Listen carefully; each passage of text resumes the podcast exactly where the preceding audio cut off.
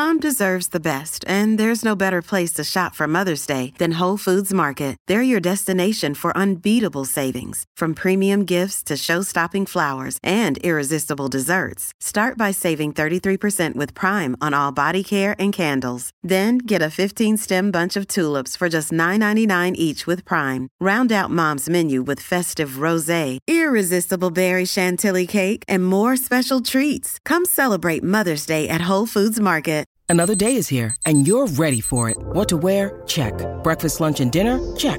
Planning for what's next and how to save for it? That's where Bank of America can help. For your financial to-dos, Bank of America has experts ready to help get you closer to your goals. Get started at one of our local financial centers or 24-7 in our mobile banking app. Find a location near you at bankofamerica.com slash talk to us. What would you like the power to do? Mobile banking requires downloading the app and is only available for select devices. Message and data rates may apply. Bank of America and a member FDIC.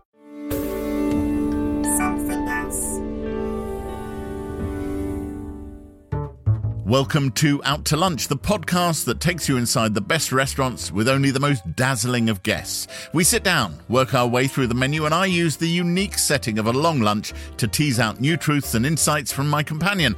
It's remarkable what people will tell you over a fat lunch.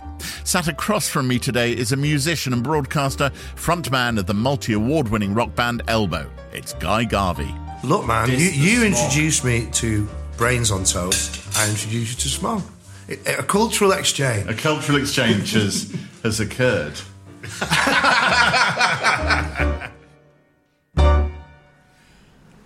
So, for this week's Out to Lunch, I've decided to bring Guy Garvey of Elbow to St John. To describe this as an influential restaurant is a major understatement. It's probably one of the most influential restaurants uh, in Britain today, and it's celebrating its 25th anniversary as we speak. It's famous for Chef Fergus Henderson's philosophy of nose to tail, which is if you're going to bang an animal on the head, you should eat every bit of it. Um, one of its key dishes is roasted bone marrow on toast with a parsley salad, which I may just have to order. It's set in an old smokehouse, it's whitewashed, it's bare bones, but the food never disappoints. Uh, I don't believe Guy's ever been here before, and so I'm hoping to introduce him to a few things he's never eaten before. Hello. Guy, How are you? I'm very well. I'm delighted you were able to do this. No, Come thank you for inviting me. Yeah. Yeah, this is great. Well, it's not a bad start to a Monday, is it? That's brilliant, yeah. This, I think, is Ryan. Who's- Hello. Good afternoon. How are we? Great, thanks. Wine, beer, Great. red wine. Great. Should I get a bottle? Yeah. The St. John Rouge would be quite nice. It's Cabernet Syrah. Or if you want something a bit heavier, Bianota Merlot Syrah. I'll let you choose. I'd go with a slightly lighter one, Yeah, great. given the hour. Perfect. yes, that's some kind of. I don't know what I'm talking about. No, I genuinely don't. I don't either. I haven't got a clue. I'll, Does it taste I'll. I'll admit I don't either. Your enthusiasm for drinking well, Yeah. you do treat it as an important part of life. Well, it is. It's it's really popular. Drinking. Yeah. I, well, I hadn't come across it until recently, guys. So I was, you know, quite taken. No, I do. I love the rituals of it. I love the. Uh, I think it's a very economical way to drill down into your emotions on a regular basis. I think that's exactly what it is. You've talked about getting on the tour bus with a bottle of red wine And no glass. and no glass. yeah. Well, I mean that's it. We didn't we didn't really consider ourselves a rock and roll band, but when I look back, we absolutely were. I mean, we we went for it, And in but, that- but in a joyous way. So I suppose what it is is if you if you're a good drinker and you have a really good time doing it, and you leave everybody that you drank with happy, you never see it as a problem. And Did it ever become a problem? yeah, uh, yeah. I, I was at one point I couldn't I couldn't perform without being really quite drunk, like half a bottle of whiskey drunk, and yeah, that was a problem. And But you never was- forgot the lyrics. Uh, no, I have teleprompter in front of me with all the words on, just to burst a million bubbles out there. Specifically for that reason? Is that why it started? Well, I started needing it during that period. I'll be honest with you, I, ne- I never look at the thing. Um, but it's a safety net. Yeah, Underneath exactly, you because yeah. you're never going to drop the catch. Yeah, well, yeah, exactly. Wa- Once once it's been there, you need it. I mean, of course, when it doesn't work, I'm fine. but no, that was arenas. That was 2008, kicking everything up a gear. We ended up doing two back-to-back arena tours of of Europe and the UK. They were really big rooms, and a lot of our music's really How many subtle. people? We're talking 20,000? Yeah. Yeah.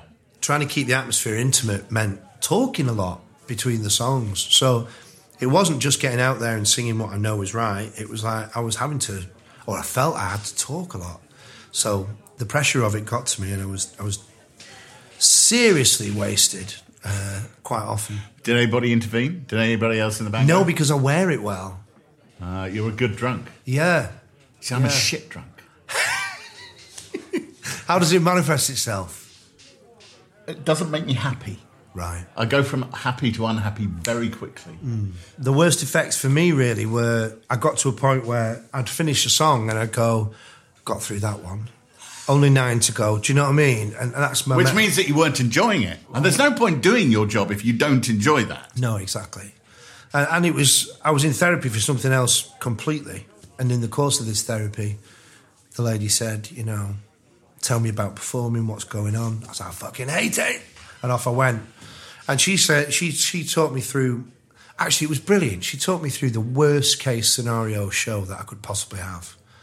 Like from start to finish, everything going wrong. And she made me, um, and what, what's the worst thing that could happen then? And I'd say, well, my microphone falls off. And, and what would happen? Well, they'd I'll pick it up. they'd replace it. Yeah, yeah, yeah, no. And she made me, and, and literally, it sort of just nick, chopped all these little blocks away. And she said, I think you should get a really, really good whiskey and have one large one before you go on. You know, so don't break with your ritual entirely, but enjoy it and savor it. And then And go is and that do the you same. now do? Yeah. And then go and do the same with your performance. And do you enjoy it? Yeah, I do. I mean, you look supremely comfortable when you're up there. You own that space. Well, I mean, I, I'm, I'm in my favourite band. So, food wise, do you know this place at all? No. On the one hand, there's a, an argument that it's sort of twinned with France because you need French technique to cook this sort of very British food. But I'd seriously say properly twinned with Lancashire. Okay, great. So, being nose to tail, there's roast bone marrow and parsley salad, which is the classic thing. There's pig's tongue, there's lamb rissoles. There is actually an Eccles cake with Lancashire cheese when we get to the far end. Right. You said no dietary requirements, which we assume meant you'll eat almost anything. Yeah, that's true. I admire the idea of using the whole animal. I, I also feel dared by by some by some of the. Uh, It can look challenging, yeah, and and it's whether it's machismo or not. yeah.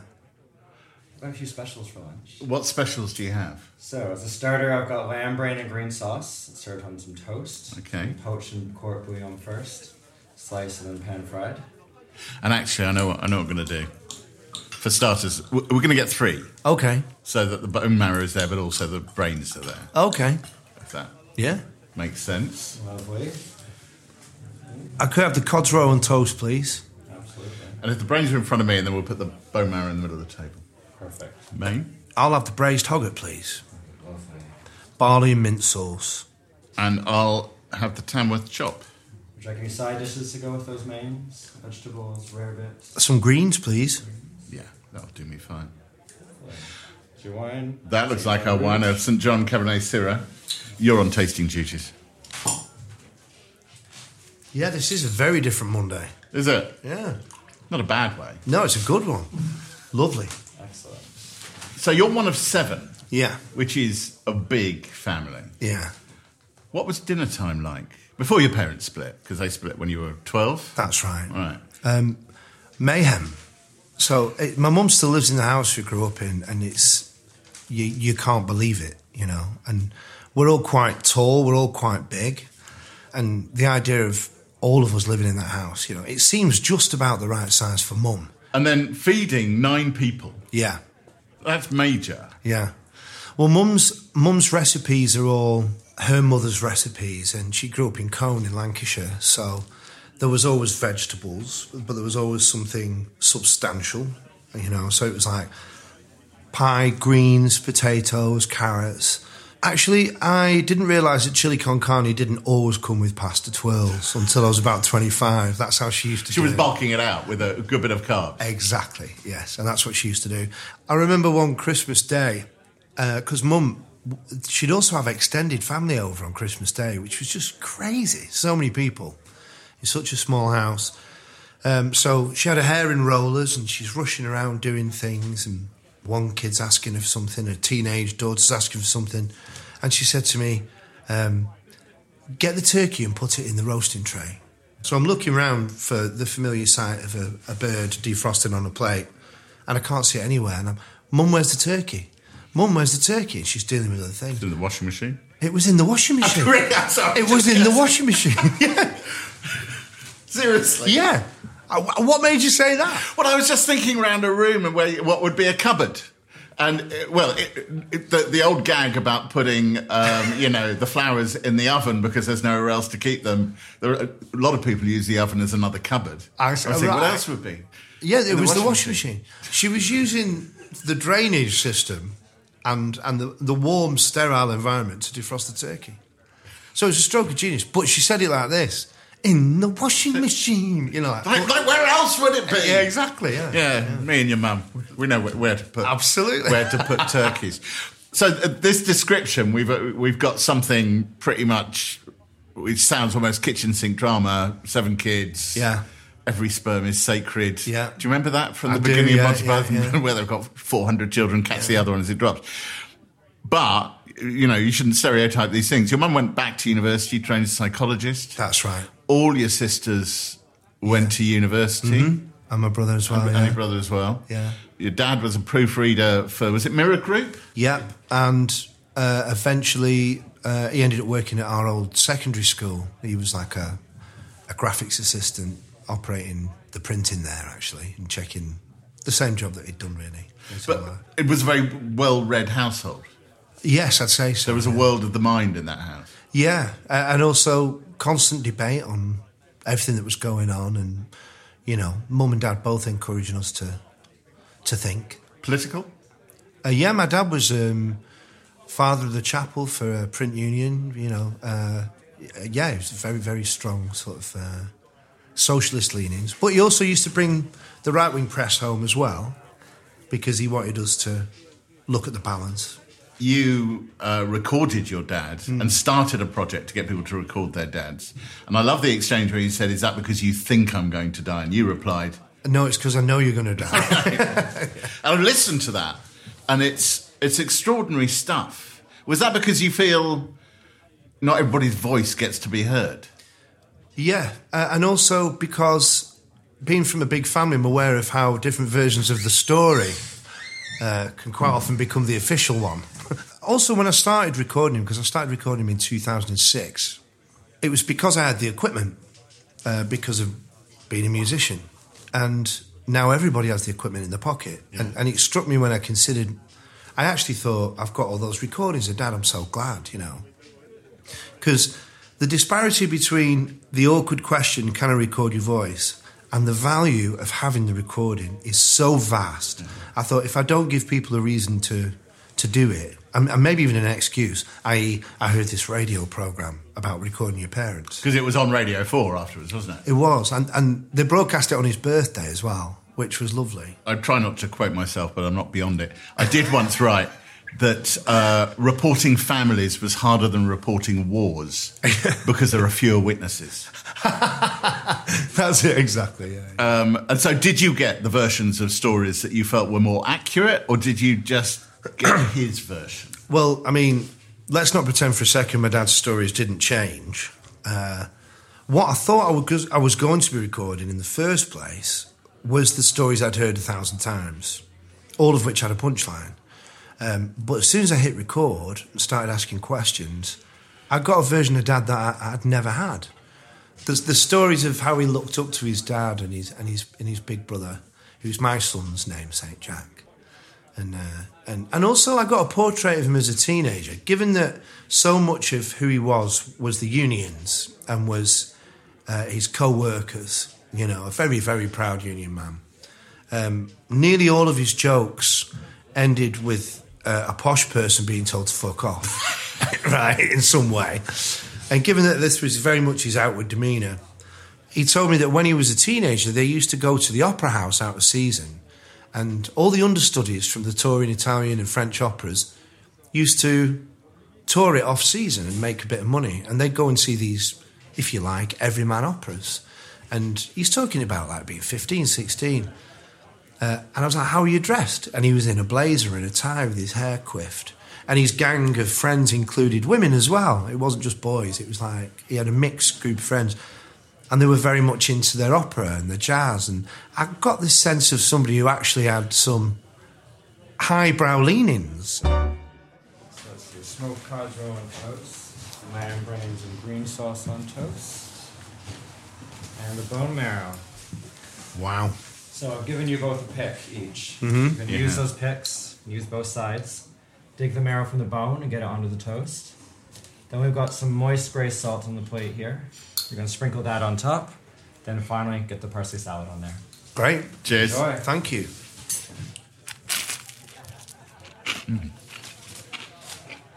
Have you done everything you instructed? A little bit of salt at the back. Mm-hmm. What makes grey salt grey?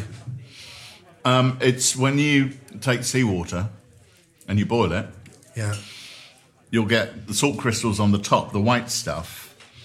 That's the the salt flour, fleur Okay. de sel. Mm-hmm. The stuff underneath is the sel gris. Ah. I expect you to get bits in your beard. It's all right. Don't feel the need to do it ever again. It's delicious. Mm. Mm. So, ed- education betterment was a, a thing. Yeah. And as we know, six out of the seven siblings went to university mm. And sort of moved on in the world. Not you. You now have an honorary doctorate from Manchester Met. Hmm. Which really annoyed my sister Samantha. How hard did she work for her PhD? Well, so about six years of research. yeah, I was so flattered. That was amazing. It's a really treasured memory, actually, because obviously my mum and my dad came. And I had my first tailored suit made for the occasion. And I based it on my grandfather's work suit. There's a great photograph of him sat in this lovely heavy brown suit with baggy trousers and turn ups, but he was a big, handsome guy and he looks great in it. And I had my granddad's raincoat, the one he had when he died. So I wore that to the ceremony as well. And my dad recognised it. It's like not been seen the light of day at that point for 25 years. And he was looking at me, he said, Is that my dad's raincoat? I said, Yeah. And he was, it was a really lovely moment, you know.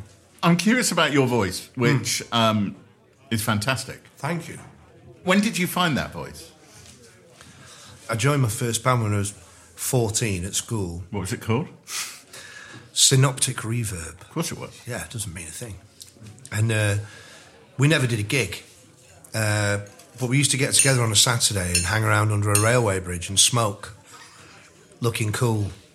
And actually, to be in a band at that point in Manchester was, was massive. Our first rehearsal, um, Hallelujah by the Happy Mondays, was in the indie charts. I think it was at the top of the indie charts. We're talking 88 here, 87, 88. Yeah, and and then you've got the the Stone Roses appearing, uh, and for a little while you couldn't like both, which is I think this is something born of Manchester's football teams. You could be red or blue, you know that's still the Yeah. case. You couldn't like the specials and Madness. Uh, you had to pick one. Uh, it kind of you know it trod outside the boundaries of football, uh, and for a while you couldn't like the Happy Mondays and the Stone Roses. Manchester finally got their act together on that one, didn't Oh they? yeah, exactly. Because both bands were preaching love. Yeah. You know. But let's be absolutely clear, you still can't like both Oasis and Blur. Yes, you can. You toured with Blur, didn't you? Yeah, and we've supported Oasis. We toured Europe with Blur uh, when they released Think Tank, which was an education. I mean, I like to count Damon as my friend, and during that tour, uh, we missed soundcheck more than once because he'd have an idea and pull his four-track tape recorder onto the middle of the stage and bang it down. You know, Really? Yeah, and, and he's sort of the only thing you have to do to write is to actually do it. And if you have a notion of a, oh, that might be a good idea, you've got to get it down immediately. And he does it so immediately to the cost of everything else. Uh, but then it's no surprise to anyone that he's so prolific. He's, he's written so many amazing records. Do did any of the gigs suffer as a result of missing sound checks? Or by then, was the crew on the road so shit hot anyway? We have the best crew in the world, so yeah, we were fine. Yeah. You want to try some lamb's brains as well? Well, I've got to. I, don't I think you have, really. Will I be able to read sheep's minds? Yes, yes, that's exactly what happens as a result of eating lamb's brains. Right. And if you want to, listening to this, and you want to complain about what we're doing, don't. Um, it's quite delicious. It is delicious, isn't it? Lamb's brains now. Yeah. On the rider. Oh yeah, that'd be brilliant. You're picked up pretty much and taken to rehearsal by one of one of what would become Elbow. You're so well researched. I don't like to do my homework. it's only polite, isn't it? Yeah, so And, and you said that you've been asked to join many other bands before, but nobody had actually bothered to pick you up, that's right. which suggests, uh, don't take this the wrong way, um, an almost morbid lack of ambition on your part if you couldn't get your ass to any of the other rehearsals. No, they, they wouldn't come and get me. Oh. and I wanted to be a singer. and, you felt You know like I you mean? needed to be needed. Uh, absolutely. Drummers drive themselves to rehearsals. I want picking up. no, it was literally. I joined a million pub bands, but Mark turned up when he said he would. And I was totally ill prepared. I, I forgot until I saw the car pull up and I thought, I wonder who that is. I'd forgotten all about it. They jumped out and I quickly got dressed. And the rest is history. Right, well, let's leave it there then. Um, but you've also said, uh, and, uh, you know, I, I think you are quite a romantic soul, so I don't think you're beyond romanticising your own story. Mm-hmm. You've also said you knew from that the moment you got together with that band. Oh, yeah. Did you really? I mean, was that that first afternoon, wherever that rehearsal was? I'll tell you what it was. It was in it was in St Anne's Church Hall in Tottington, where all the rest of the boys are from, which is in the hills above Bury. And uh, I remember our drummer's kit had bits of chemistry set holding it up. Mark had an amplifier and a guitar. So did Pete. Um, Craig just had the church hall piano, which wasn't tuned. Um, and I had some semblance of a mic stand, but it had been cobbled together. And um, we played something like Long Tall Sally or Johnny B. Goode, like standard 12 bar thing. Yeah. And it was the echo when we stopped at the same moment. Moment of tightness. I thought so, you know. It was just in the echo. I, I, I was just. It was so exhilarating to have made music and been part of something, and the fact that we all knew when to stop. I don't know why. The end of it was the thing, but it was just so thrilling. And down the years and years and years, you know, I had, I've had a bit of therapy here and there for one thing or another, and I like that in an interviewee. yeah. uh, and the question that ended up making my day was when outside of drunkenness or sex, um, uh, are you at your most childlike? Uh, and I and I, I said on the inside of a song when, when we're writing a good song, and it's true. I, I caper like an idiot. Like, uh, luckily, the band find it amusing most of the time, but I, I totally turn into a giddily run around the room, jumping off things, swinging from things when it's going well. I, I just, I'm still addicted to that feeling. Manchester, it's always struck me as being a little bit like a school playground. And with all the cleats that you get in school playgrounds, and there's them over there and there's them over there, but everybody knows about everybody else. yeah, that's true. Were you part of the school playground? Were you known in Manchester in the way that before the Smiths happened, Morrissey was a figure in Manchester long before he released his first Yeah. single? They knew who he was. Yeah. Yeah, I, I hung around in the same bar, the Night and Day Cafe. Um, very sadly, my, my old friend Jan, who ran the place, uh, died in October. Oh, I'm sorry. Yeah, and um, another close friend of ours, Scott, who ran the other rock and roll bar, died within eight days of totally unrelated. It's just absolutely awful. But these two places were where we all hung out. Uh, night and day while we were waiting for things to happen. You know, pre-mobile phones, I'd sit at the end of the bar in the night and day and, And wait. that was the phone number they had. yeah, exactly, yeah. And we'd refer to it as the office, which would drive Jan mad.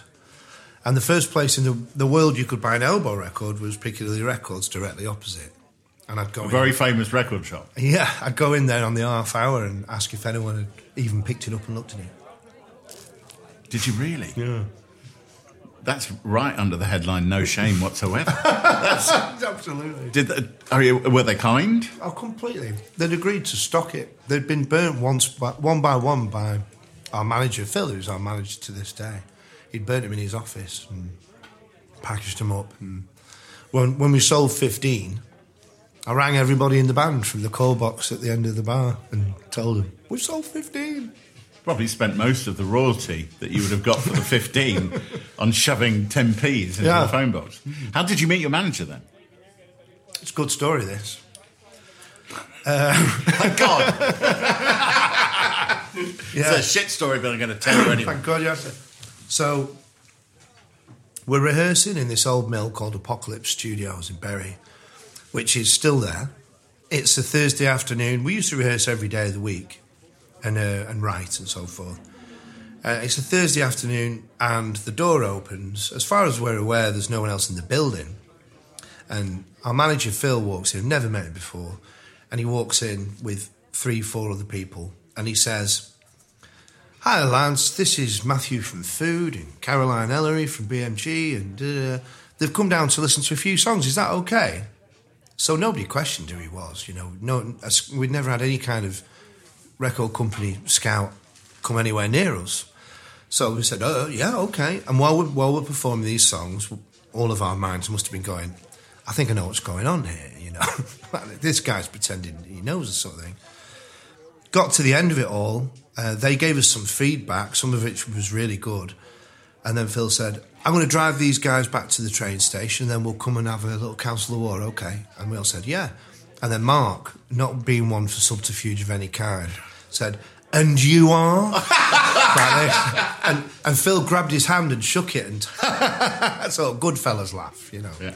And off, the, and off they went. But that was his calling card to turn up with some record scouts from London. Ballsy? Ballsy, yeah. Did he have to argue with Mark to say, no, we should have it? Or, No, there was nobody else up for the job at the time. and, you know, in retrospect, we were dreadful. What was he thinking? were you dreadful? Yeah, it was ages before we were any good. So what was the point when you keep eating? Oh, yeah, okay. There's a big chop in my future. you know, this is only an excuse for me to have lunch, mate. I had to get you in. Um, what was the point that you went from we're a bit shit to actually this is something worth listening to? I hear a lot of new music, and I can hear it when a band is trying to be commercially successful while having artistic sensibilities. And we've been doing that.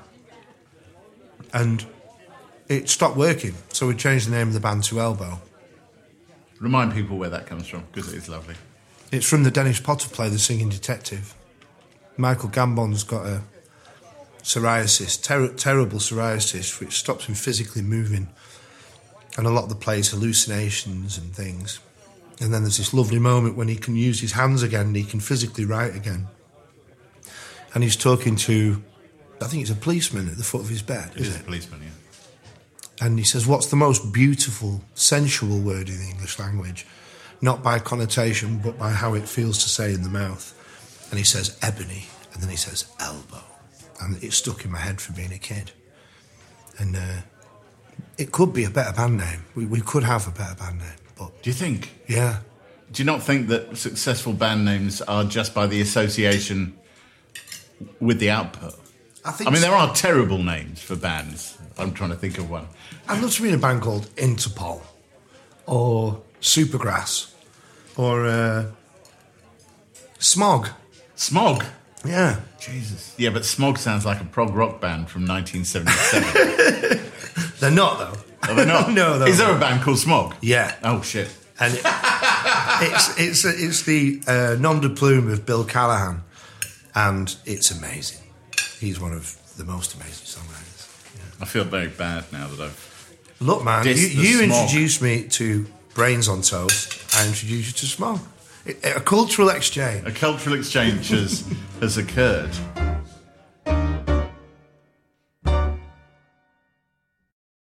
This episode is brought to you by Reese's Peanut Butter Cups. In breaking news, leading scientists worldwide are conducting experiments to determine if Reese's Peanut Butter Cups are the perfect combination of peanut butter and chocolate. However, it appears the study was inconclusive, as the scientists couldn't help but eat all the Reese's. Because when you want something sweet, you can't do better than Reese's. Find Reese's now at a store near you. Do you ever wonder how celebrities order food? Like, is Sarah Paulson a Diet Coke or a regular Coke girlie? Some peasant Coke? No. Or how does Sofia Vergara order a pizza? No, nothing. No tomatoes. I cannot eat tomatoes. No tomatoes? Yes. Are you cool with mushrooms? Not really. If these are the details you need, and I know you do, I have the podcast for you. I'm Jesse Tyler Ferguson, and on my podcast, Dinners on Me, I take some notable friends of mine out to dinners in Los Angeles and New York City. Listen wherever you get your podcasts. That thing was delicious. So the album we've just finished is only nine songs long because Well, and in fact, at the point when this drops, we can say Gi- Giant of All Sizes has now been released. So it's out October the 11th. Mm-hmm. Where are you at this exact moment with it? Is it done? last night I sat in my garden doing something the band refer to as getting chuffed, which is between finishing and releasing a record. You're going back to listen to it one more time just to check it's right. There's no way you can change it. It's being manufactured. And what you're actually doing is is having a, a little bit of a chuffed moment to yourself. So I got wasted on, on, a, on a gin called Defiant, which I urge you to try. It's distilled in uh, Rochdale, made by an Oldham man, That's it. and it's great. And it's Not so- just because it's from Rochdale and Oldham. no, it's just really. Okay. Yeah, but you're not beyond saying that, are you? no, no, it's, it's excellent. Yeah. So uh, I'm trying to find an alternative to whiskey, and because the, yeah, there's there's no low calorie mixes that satisfy, is there with the, with the whiskey? No, none. Whereas gin's got loads. Anyway, I sat there and listened to the record and got sloshed in the garden last night. It was a lovely, warm night. And it, yeah, I'm, I'm really, really proud of it and excited by it. It's a, a big record of big themes, but it rocks. By the title, Giants of All Sizes would strike me as being about our fears and our woes and all the things that are there to scare the bejesus out of us. Yeah, and just characters, just characters in life that have an effect on you. It actually comes from a song that isn't on the album. I was in Vancouver while my father was dying of cancer, and I knew I would be there when he died because I was out there with my family while Rachael was working. She was filming, uh, and it was a very sad and difficult time in many ways. But also, Jack walked for the first time while we were there, and That's life circle turning. yeah, How old was he when he died? eighty-four. Right. So Yeah, it was like we don't wish them gone, but it, that, yeah, that's wasn't. lifespan. Totally, uh, and and he was amazing. I was with him when he received his diagnosis, and he was the fucking Fonz. He was so, and not not just cool about it, but just so kind to the the doctor that was telling him. You know, it's this young woman doctor, and she was in bits giving him the news that he wasn't going to live. And he was so amazing with her. He was so kind, and you know, I'm glad it's you that's telling me because you're a wonderful person and you've given me great care. You know, he was just so cool. He made it about her rather than about him. He did. Obviously, there was moments when he was scared and moments when he was desperately sad, but ultimately, he was surrounded by his family. My, my sister and her husband nursed him in their home for the last three months. They're both registered nurses, and but I mean, how do I ever repay that gift? You know, she she made Dad's death a beautiful thing. He never felt a moment's pain. He never lost his appetite. He had chemo, but he didn't lose any hair, and he died surrounded by singing singing and laughing. So it's all, yeah, that's all on there. Well, I was going to say, have you written about your dad passing? About five of Elbow's songs, I put lyrics on them that were about that, and one of them has made the record. It's made against the Brexit backdrop. It's about the death of my friends as well as my father. It's also about new life and friendship and the band itself as a thing that sustains. And it's, you know, there's quite a bit of gallows humour in there as well. It's um, the one song that made the record is the final song, which is is called "Weightless," That's the plates being removed for anybody who's wondering what's going on. and it's written to my son about my dad passing, and it's only one phrase. It says, um, "Not that I quote myself very often." Please. You're, you're you're in a safe space here. Uh, it says, um, "Hey, you look like me, so we look like him. And when the time came, just as you are, he was weightless in my arms."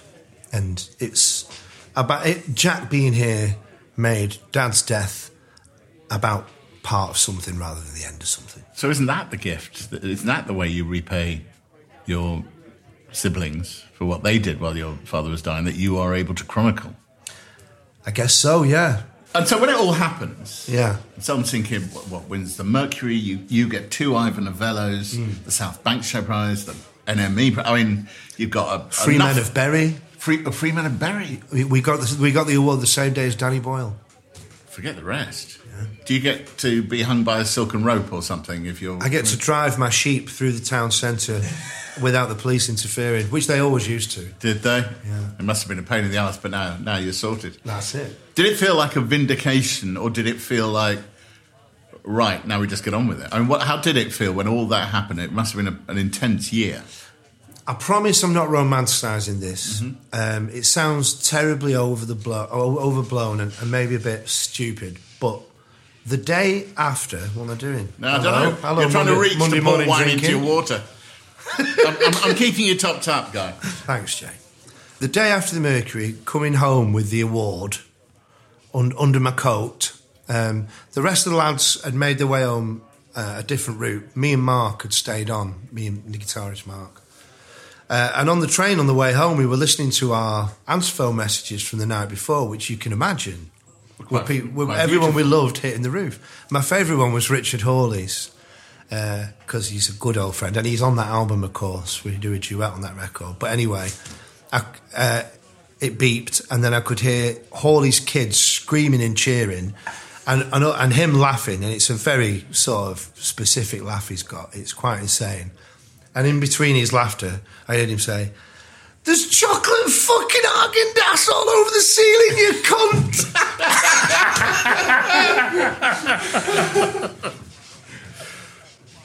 Which I loved. Yeah. So me and Mark were in tears all the way back to Manchester. And then we, we took... the- You managed to live in the moment then, because one of the Oh, gr- yeah. terrible things about great moments is the ability to actually live in it rather than be so completely flummoxed by it. Yeah, no, it was it was so unexpected as well. We, we'd been the bridesmaids so many times, and the truth of the matter is, you don't get into music for gold medal moments. You know, you just it's not one of your things. I mean, I could tell you certain famous musicians who are only driven by how their success is compared to someone else, but I wouldn't want to be that person. It's like otherwise, you're not happy unless you're officially the most successful in the world ever, you know. So it's like I've never been driven by anyone else's failure. I've never felt myself, you know. I don't see anyone else's acquisition as my loss. And, But did it make you any happier? oh, yeah, of course, yeah. It's like the one thing, the one thing you want is for people to listen to your music. Sure. You know. I mean, people look at the Mercury as the turning point, but actually, it wasn't that there was a turning point. It was a gradual thing that happened. Yeah. The one thing, the loveliest thing about winning the Mercury was it's quite often quite controversial who wins it. Sure. And everybody seemed universally happy for us, you know. Whether it's because they thought we'd be hanging around, you know. oh, I'm glad it's the meek. They have hell of a time. you know. They'll- they'll- at least they'll enjoy it. Uh, yeah, yeah. Wow, look at this. Food is arriving. Tamworth chop, carrots and parsley sauce. Wow. Look That's a that. rare bit from the kitchen. What they just insisted. They insisted. That's That looks hogget barley. amazing. Yeah. Some mint sauce there, extra parsley sauce for you, and a Worcester sauce for the rare bit. Of course. Great. Thank you. Welcome. The Guardian building's offices used to be on Farringdon Road. Yeah. And I would sometimes sneak down here, and for lunch I would have that, the Welsh rabbit, which is pretty much, you know, I don't know if Welsh rabbit's it's basically fancy cheese on toast. Yeah. But they do do it very, very well. So that just for old time's sake, they've, they've Well, I don't know if they've remembered that because, you know, people come and go in here. yeah. But I'm very pleased to see it is like seeing an old I'm friend. definitely going to have a go. It's one thing I can cook. Welsh rabbit. Mm. I'm a terrible cook. Are you a terrible cook? Yeah. Yeah. Sorry. Are you getting that? That's the crackling on the Tamworth pork chop. It's so crunchy. This is amazing. The hogget. It's really good. It, it looks to me like they put that in the oven late last night. It's absolutely delicious. Oh, the situation you're in now, married to Rachael Stirling, a very successful actress. She is also from theatrical royalty. Mm-hmm. As Diana Rigg is her, her mother.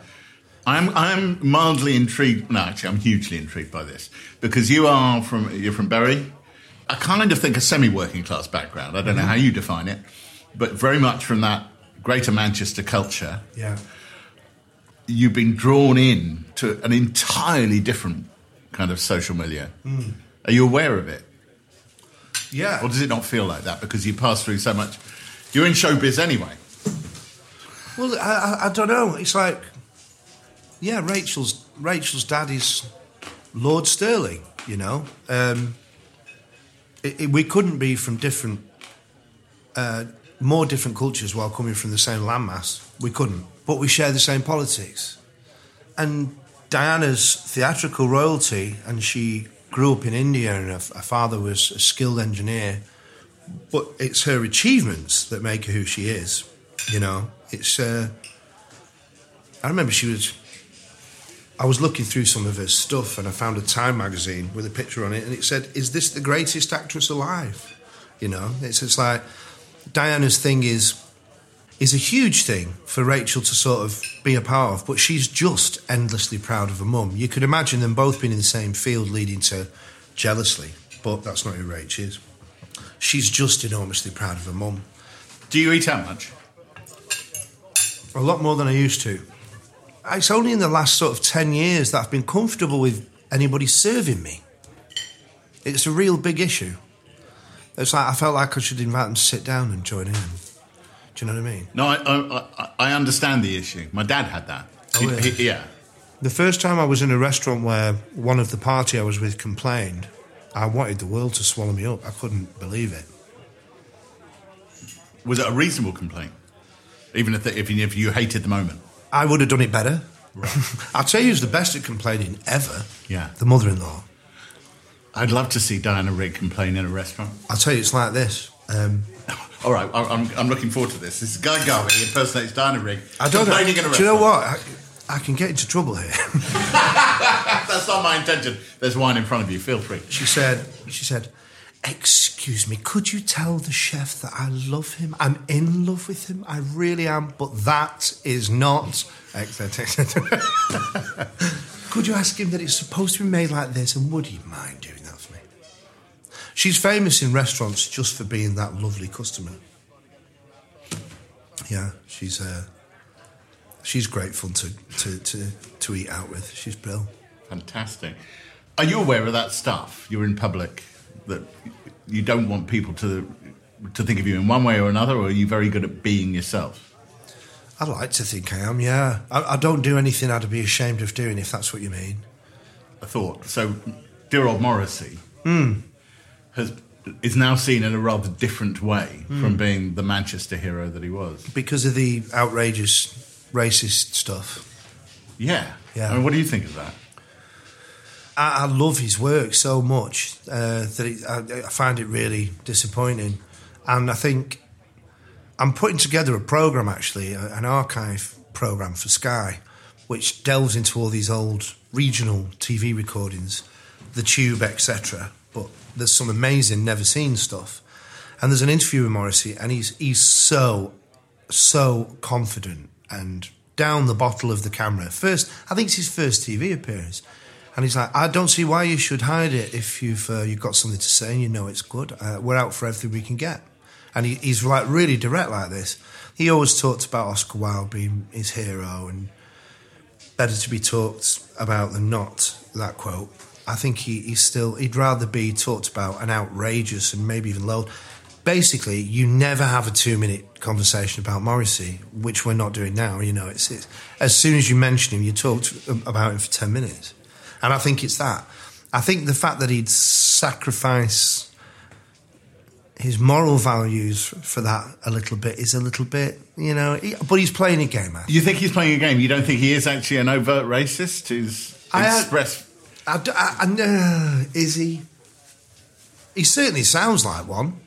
You know, I would hope that it's a stupid game because I really admire his stuff and from the way he writes so tenderly, from the point of view of the heartbroken and the lonely. You know, I wouldn't have thought him capable of hate thought, hate speech. I don't know.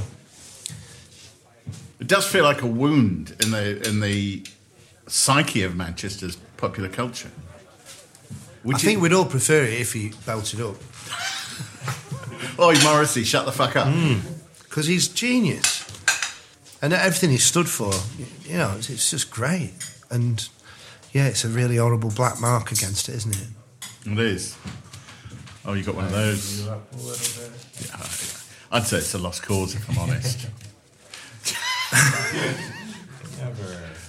Should we order some desserts?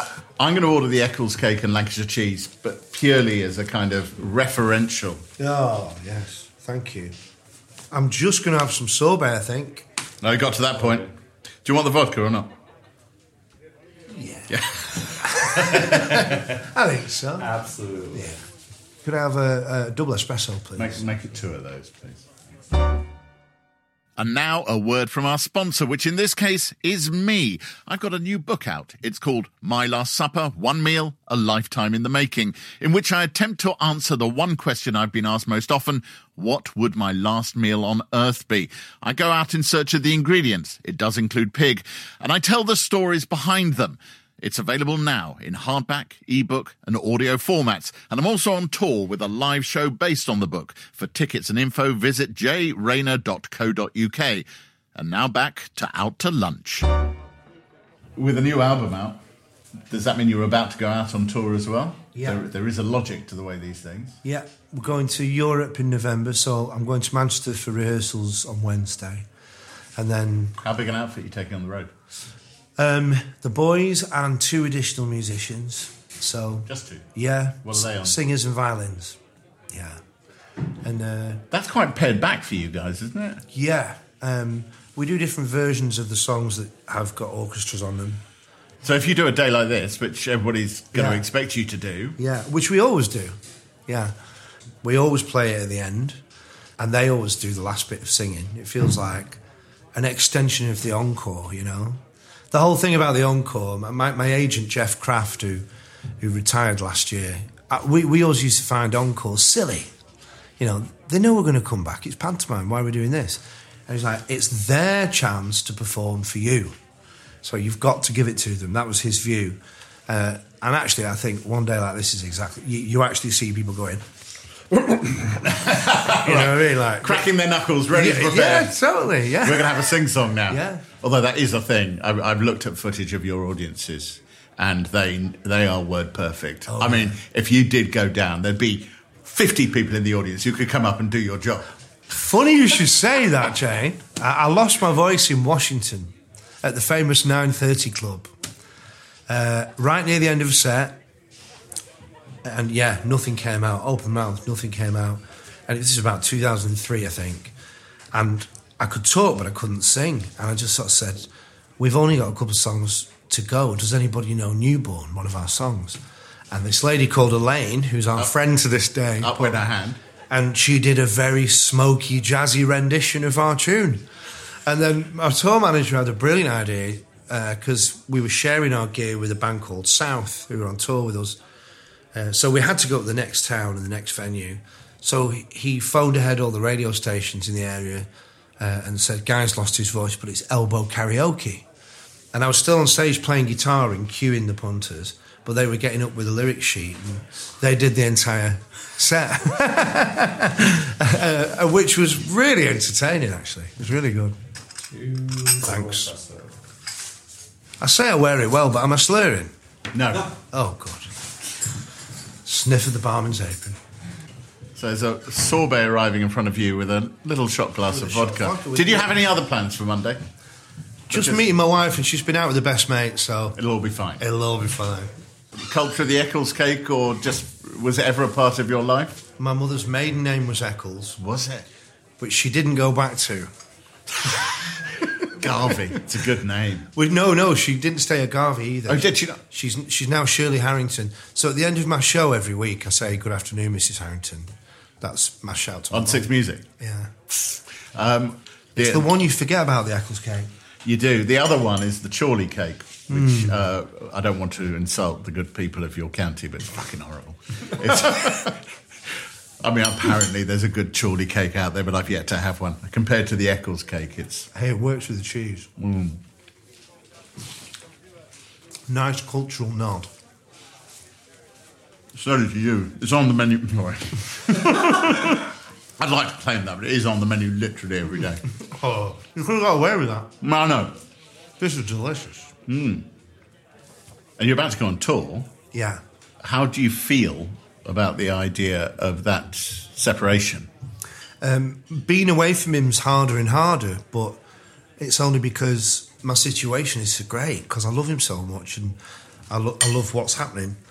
And that's only happening because the thing I'm going on tour to support. so I kind of, you know. So he said the other day, Daddy's going to Manchester. I was like, not till Wednesday, you know. and I'm here to. So he's already starting to get it that I'll be away for a couple of days at time.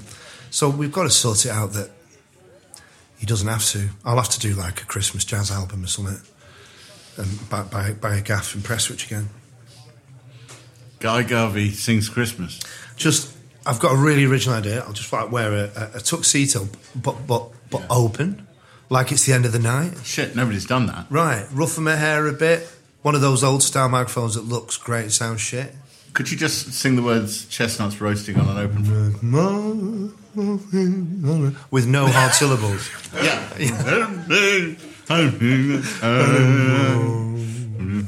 and a swell of, and you can get the Hallé in again. Right, brilliant. They'll be grateful for the for the gig.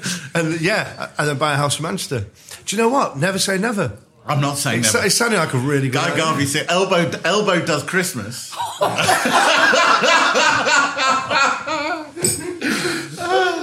God, they'd love I, I think we've, I think we've sorted it, haven't we? Because this is Jack's inheritance. Exactly. Drink the vodka, and then we'll keep working on this. Delicious. And very cold. Really good. I think I have to say that feels like a perfect note in which to say, Guy Garvey, thank you for letting me take you out to lunch. I have really enjoyed it. Thank you very much. I've loved it. Excellent. How's your sorbet? Delish. I've got to say, if I could have any, any part of it again, it'd be the vodka. If that wasn't enough for you, you can find a heap more episodes wherever you get your podcasts. And if you could give us a five star review, it'll help other hungry folk find us, especially if you share us about, and then I'll love you. Out to Lunch is a something else and Jay Rayner production. The music was written, arranged, and performed by Jay Rayner and Robert Rickenberg. The mix engineer was Josh Gibbs. The assistant producer was Rosie Marotra. The producer is Selena Ream, and the executive producer is Darby Doris. Additional production is from Steve Ackerman. Next time, it's Bake Off winner turned broadcaster and all round national treasure, Nadiya Hussain. Everything I've ever done leads to this moment right here. Just being sat here with you because my sister hates the fact that I'm sat here with you and she's not here. She said, if anyone you want to get insulted, you want to get insulted. I'm not by gonna insult that. I know you're not. I'm I said, you know, lovely. he might be nice to me, you know.